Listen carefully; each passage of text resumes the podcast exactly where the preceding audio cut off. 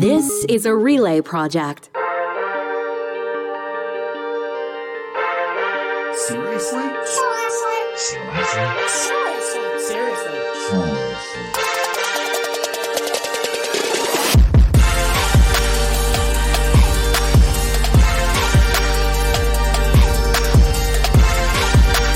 Seriously starts now. Here's Supriya and Ryan.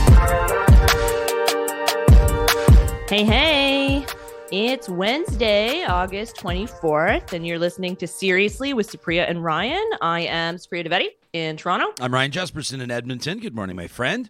Yeah, good morning. We've been uh, away for a week, and it feels like it's been a minute. And um, the news didn't stop while we were away. Uh, a lot happened uh, that we will get into. I mean, Lisa LaFlamme was ousted at CTV News, and there's been a huge sort of response to it, as well as the continuing or continued bungling of it from the CTV or Bell Media side of things. Um, healthcare not solved while we were off, right? Weird. Um, yeah, weird. Uh, still in crisis. Uh, Ontario now eyeing private clinics to help alleviate some of the uh, burden from hospitals. Nova Scotia sort of eyeing uh, the same sort of solutions or considering the same. Um, Danielle Smith still going really hard in terms of like Alberta sovereignty. She penned a, an op-ed in the National Post this week about it. Um, a lot of droughts, a lot of heat waves still happening. Uh, China, Europe, USA, you know, whole rivers and lakes just drying up. Um, Yeah, some And- wild visuals on that, eh? You see like these these uh, you know big bridges that typically span these wide rivers, and instead it's just these desert landscapes, and it feels a little opportunistic. Oh boy, do I want to say it to turn it into conversation about climate change as evidence, because sometimes there are contributing factors, and people will say, "Well, hundred years ago this stuff happened too. Two hundred years ago this stuff happened too," but there's just so much of it. There's so much of it happening that it feels like we're burying our heads in the sand just a little bit on that front, doesn't it? Yeah, and so like I get, you know, the don't make weather about climate argument because that's, you know, very true. You can't pinpoint one event and be like, that's climate change. But I think we can point to like years and years of increasing temperatures and, you know, um, fewer and fewer uh, rainy seasons in certain parts of the world, and then kind of tie the tie those to climate change. Always But, yeah. interesting when national or international conversations are happening on two fronts. One of them is the impact of climate change, and the other is pipeline expansion uh, in the context of energy accessibility or energy security. And I guess that's kind of where we're going to go today. Yeah, totally. Um, and then just like briefly before you know we get into the meat of the show, this has to be addressed because there are two pretty big teachable moments in federal politics from a comms perspective. I, I found this past week, and a bit with like the federal liberals finding themselves in a comms pickle, as well as Pierre Poilievre and his camp finding themselves in a bit of a comms pickle. To give people some context, um, the liberals awarded this contract to an organization, but one of the senior consultants at that organization is like a virulent anti-Semite and had lots of very anti-Semitic tweets. Uh, he also had a bunch of very, you know, anti-francophone tweets um, out there. So the libs kind of dilly-dallied. They finally canceled the contract. Um, and uh, for Poilievre's uh, camp, you know, he shook hands at a rally with this guy who's been designated by the Integrated Terrorism Assessment Center, which is a federal organization that assesses, you know, terrorism threats to Canada, as one of the key anti-government IMVE, so ideologically motivated violent extremism adherence that was at the convoy. And this guy is Jeremy MacKenzie. And like, again, for Pierre's camp, like, you're not going to know everybody you're shaking hands with at a rally, right? I think that in and of itself, most reasonable people, if all not all reasonable people would agree, it was really the response where they're just like about it and still not really, you know, denouncing him or his like organization. Yeah, I, I think that, you know, critics lose credibility when they become unreasonable. And I think it's unreasonable, like you just said, to expect, let alone demand, uh, that an individual, a high profile politician or a celebrity or what have you, is going to know or recognize or understand the magnitude of, of shaking hands with every single person that crossed Totally. their path in a meet and greet. It's just not possible. This circumstance was a little bit different when when the photo was posted by Mr. McKenzie, this Diagolon founder or co-founder, what have you. Uh, I think he the caption he included said something like, "Sometimes you got to tell them what's up," uh, you know, sort of uh, you know acting as though he was informing Pierre Poilievre uh, where his campaign needs to go. When he posted the photo, and then it caught fire, And then people said to Poilievre or to his camp, what are you going to do about it? Are you going to denounce him? Are you going to essentially take back the handshake? And then he refused to do it. That's a different ball game, right? Jagmeet Singh, federal NDP leader, said something along the lines of, it's true, you may not have known who he was at the time, but you do know who he is now. Yeah. So are you going to walk it back or are you going to continue, I think, said Mr. Singh, to cozy up to white supremacy? And that, I think, is fair criticism. But really, Supriya, what's Pierre going to do? I mean, this is the guy that's been bringing coffee to the truckers in the convoy. This is the guy that marched with James Topp. I mean, he, he's made it very clear that he's totally fine sidling up to to to you know people all you know that are occupying this space on the spectrum in Canada. So I don't know how with a straight face he could say anything that might be critical of of this Diagolon guy. Well, I don't think he can, and that's probably part of that's a much longer conversation for us to have at some point. Um, but yeah, to your point, it's once you start bringing coffee for these guys, it's kind of like, ooh, yeah, and that'll it. get more and more relevant, and it'll get dragged out again, especially if it keeps happening uh, when Canadians start seeing federal election campaigns roll out. We've got some time between now and then, but but obviously here on seriously, those are the types of things we'll be keeping an eye on. You know, one of the top stories across the country, of course, continues to be our growing healthcare crisis, like you just said, Supriya. Now, this opens up an interesting question.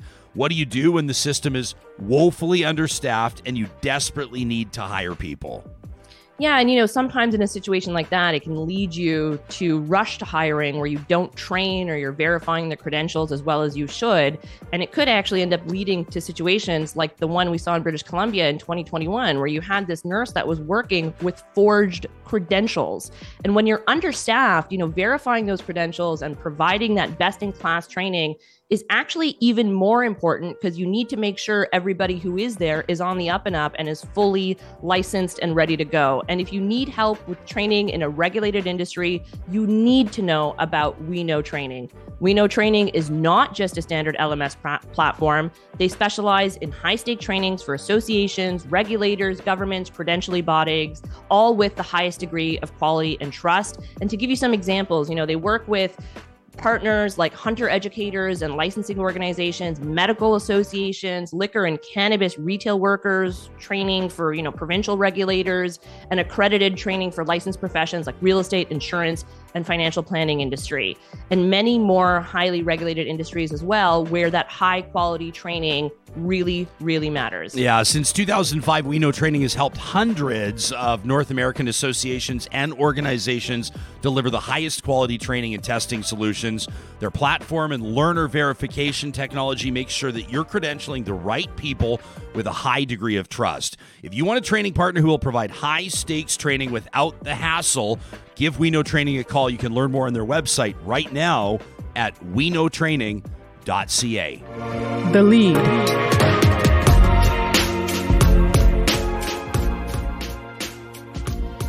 So, Ryan, Germans came to Canada and they brought over some of that real BGE, big German energy. Uh, specifically, the interest in Canadian minerals for EVs and for you know the longer term game or play with green hydrogen. So the German chancellor was here. You know they did uh, he did a bunch of pressers with the prime minister, and it's interesting because they've been actually talking up this green hydrogen partnership for a bit. Like there a few weeks ago, the uh, foreign affairs minister for Germany was in Canada and she echoed that messaging with respect to hydrogen. Here she is from a few weeks ago on Power and Politics. It's not only about short term uh, liquefied gas, uh, the long term perspective we're having between the European Union, Germany, and Canada is hydrogen, green hydrogen. And so, you know, green hydrogen, of course, is uh, I, I don't want to say the end all be all, but it is this uh, thing that we're striving for in terms of getting to carbon neutral or getting to net zero. Um, in the meantime, however, you know, Europe, in particular, Germany, is seeing quite the energy crunch as winter approaches, and Trudeau, for his part, has basically let any, you know, LNG enthusiast or proponent know that an Eastern terminal for exports uh, to go to Europe isn't happening. And uh, the German chancellor, for his part, was quite blunt uh, in commenting how Germany wants in on Canada's sweet LNG action. And here is what he said uh, yesterday with Vassy Kapelos on Power and Politics. Would you like to see, if I could ask you bluntly, Canada export more LNG to Europe? We would really like uh, Canada to export more LNG to Europe, yes. Pretty straightforward. I mean, very very straightforward there um, and so i don't know now we're getting into this sort of domestic conversation about energy and what we do what do we do with this like you know all of these resources that we have. Um, and i just want to add one little key sort of background note here and that is quebec is headed into their election um, as of the weekend. Um, so they'll be in full swing of election mode. And quebec for its part has been very very adamant and very clear that there is going to be no pipeline whatsoever going through quebec irrespective of you know whatever the environmental calculus was going to be here from the federal perspective. I don't think trudeau was exactly going to weigh in um, and and you know piss off Quebec in in in any respect to this. So it's like what do we do? We know that there's a short term energy crunch for Europe. We know that we have this, but we don't necessarily have the terminals all set up. And there's a lot of conversation now happening about, well, why don't we just get, why don't we just build them? Why don't we just get it done? You know, ignoring the Quebec factor, but also ignoring the fact that we can't exactly build these things um, at the snap of a finger. And yeah. so Aaron Wherry of the CBC noted that the International Institute for Sustainable Development pegged the uh, earliest that we can get these uh, terminals up and running would be like 2025. Um, that's not that's not this winter. Um, 2025 is you know three years from now, and that's the earliest we can do it. So let me ask you, how is this conversation sort of playing out, um, you know, in Alberta or or out west? Because I can sort of imagine, but um, why don't you give it to me? Well, it hasn't it hasn't ever really stopped, um, and it would have nothing to do with uh, German Chancellor Scholz or anybody else talking uh, about big German energy or LNG or any other sort of energy security in the context of what's happening with Russia and Vladimir Putin. This is just an ongoing conversation, Supriya, that Western politicians bang these drums and you can understand why now because there's a specific opportunity uh, like you just played here it's been laid out by by the Germans in this case saying we would like more of your energy. We would buy more of your energy. We would buy more Canadian energy. And for that matter, more palatable, more sustainable, so called green energy, which should be an easier sell, right? So it'll give Western politicians or those with an interest in Canada's oil and gas industry or hydrogen or whatever you want to get into specifically more fodder for the ongoing and continuing conversation that is Quebec or, in some circumstances, British Columbia or to make it awkward but keep it accurate some indigenous communities keep, quote, standing in the way of pipeline development. And this is relevant because if you want to talk about a timeline for pipeline expansion or LNG terminals or what have you, we know now, uh, thanks to TMX or Northern Gateway, that there are expectations uh, from the courts and others uh, including indigenous communities, that consultation will happen, meaningful consultation, and that takes time. 2025 to me sounds like, no pun intended, a pipe dream, but maybe this will get more people thinking about the role that Quebec has played in past in conversations about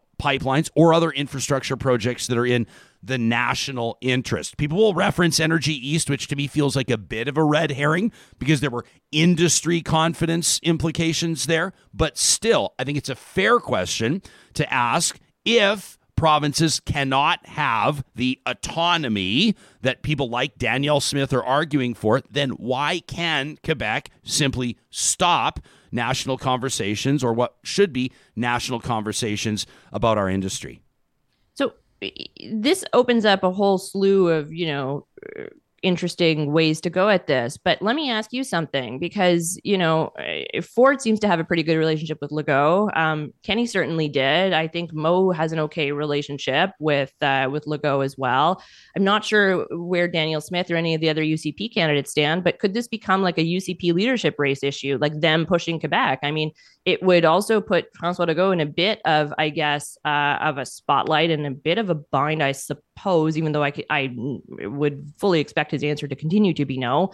But at least then you know we're having a bit more of a honest or or blunt conversation about this instead of couching this in these weird like well why don't we do this? Why don't we do this? When we know the answer is quebec keeps saying no. Yeah. What i think would make it really interesting is like what we saw from from you know the first ministers you know the premiers out of bc you remember this? We talked about it several mm-hmm. weeks ago coming together, uh, essentially not every single one of them, but for the most part, collectively to call on the prime minister. And I wouldn't be surprised to see a, a Western bloc of premiers in particular lobby uh, or call out the prime minister to do more on this front and to facilitate that conversation with Quebec. I think this is going to make it even more interesting, like we said, based on the fact that the Germans are spelling it out yeah they are really spelling it out and it's interesting because like eh, they're spelling it out but they're also you know i don't know if they're necessarily uh, in tune with the timeline of that 2025 um, that was put out there. So and eh, you know green hydrogen as the longer term play i think makes sense but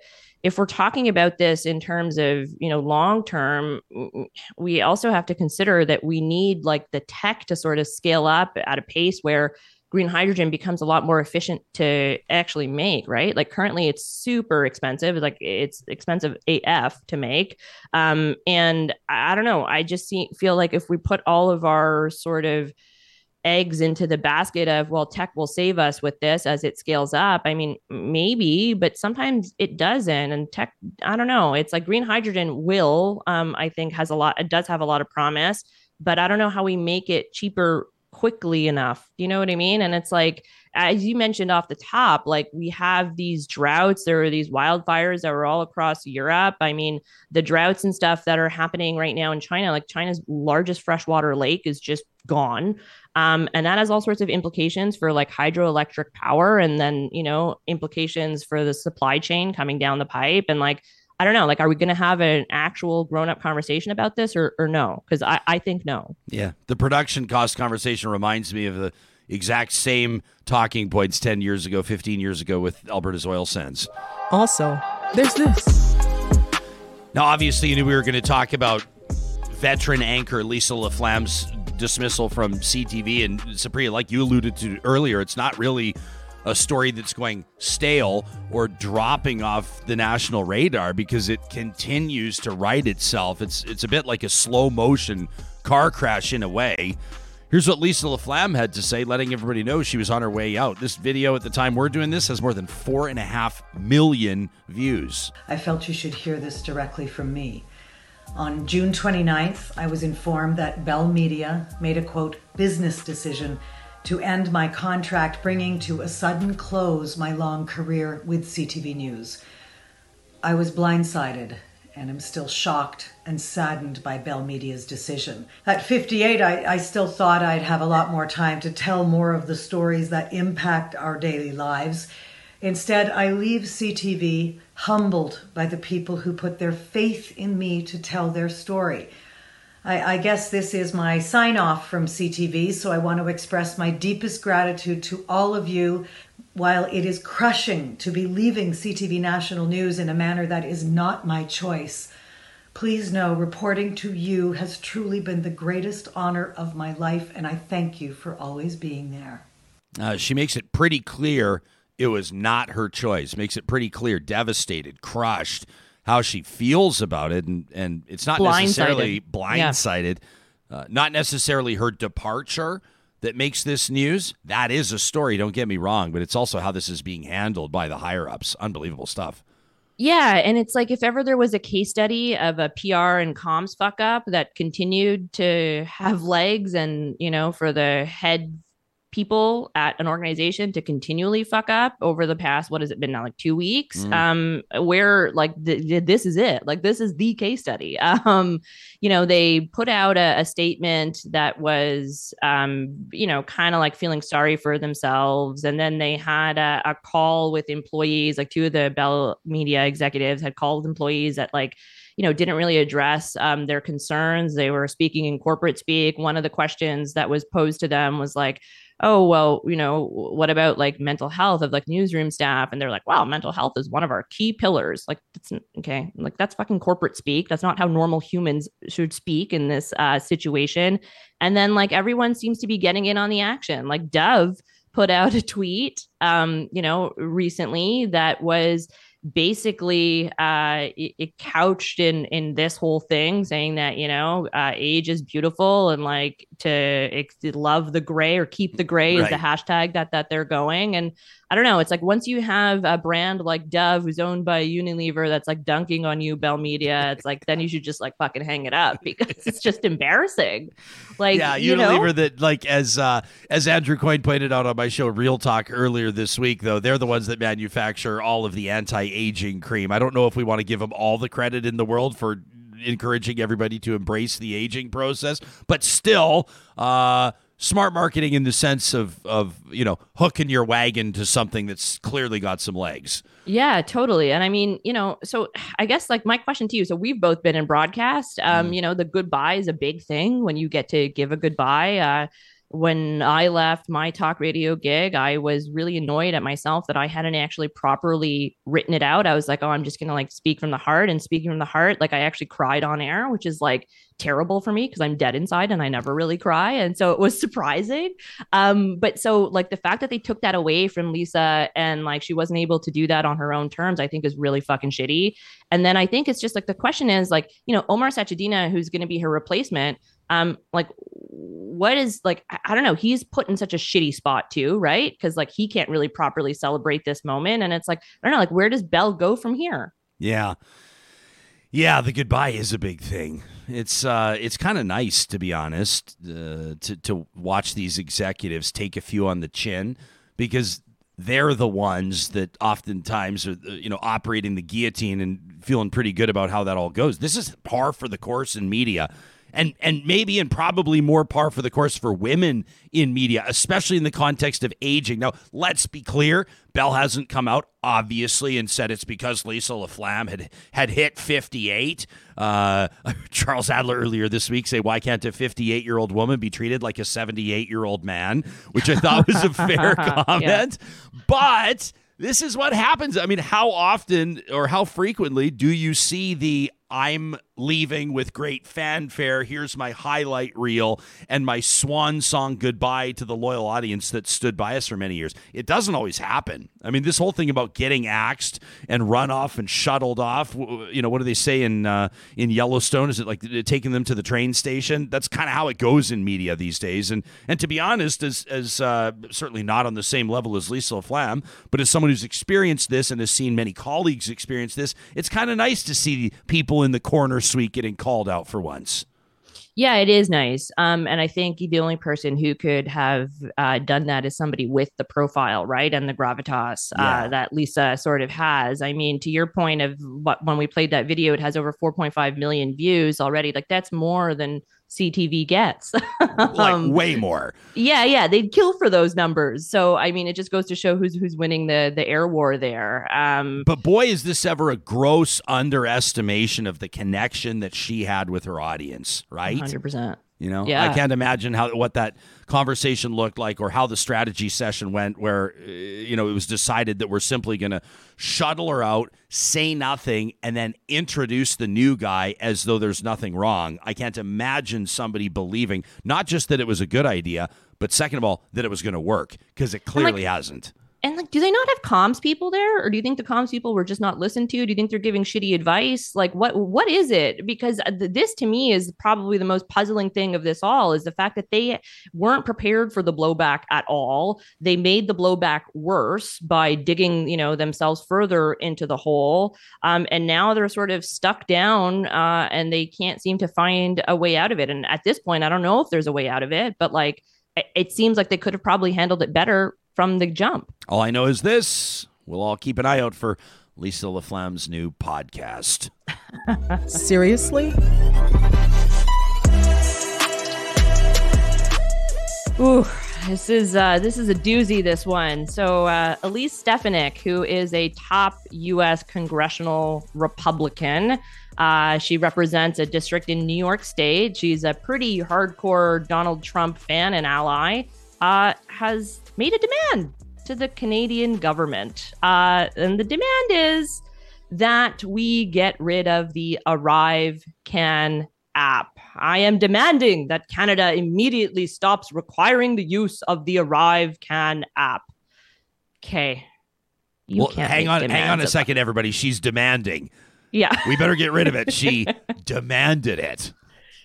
And so this is annoying for a few reasons. Number one, like shut the fuck up. Don't make demands of us. Go back to your, you know, like do your own thing, handle your own politics. Like your country's on fire, democracy is dying, like fuck off. You are part Number of the one. problem. You are part of the problem. Yeah, okay. Number two, you know, ArriveCAN does have its issues, right? Um, and there is a substantive conversation to be had about like getting rid of it or whether it should be implemented uh, going forward. And I don't, I don't know. It's just like the, her weaseling her way into this conversation, making demands of us. It just like. I- I'm, I'm like, let the grown-ups talk. The Canadian grown-ups will talk on this side of the border, and you go over there with your MAGA hat on, okay? I was particularly enjoying how the 35 million polite Canadians, or, or or maybe the 500,000 of us that are on Twitter, have been processing and responding to this in typical polite Canadian fashion. And I saw a lot of demands back her way demands for better gun control, demands to women's access to healthcare and reproductive rights. There were a lot of things that it turns out Canadians would like to demand from our southern neighbors as well. Yeah, totally. My favorite reply though to this was my buddy Dave Kaufman uh, from Montreal. Ma'am, this is a Tim Hortons. Very well played. Dave Kaufman with the tweet of the week from the team here at Seriously. So that's it for us on this week of Seriously. Make sure to check out our website at seriouslypod.com. Yeah, that's right. That's where you can uh, find the links to subscribe to our show on Spotify, on Apple Podcasts, wherever you get your podcasts. And of course, you can find us on YouTube as well. And don't forget to give us a follow on Instagram, on TikTok at Seriously Pod. And of course, you can find us on Twitter at Supriya and Ryan. We'll see you again next Wednesday.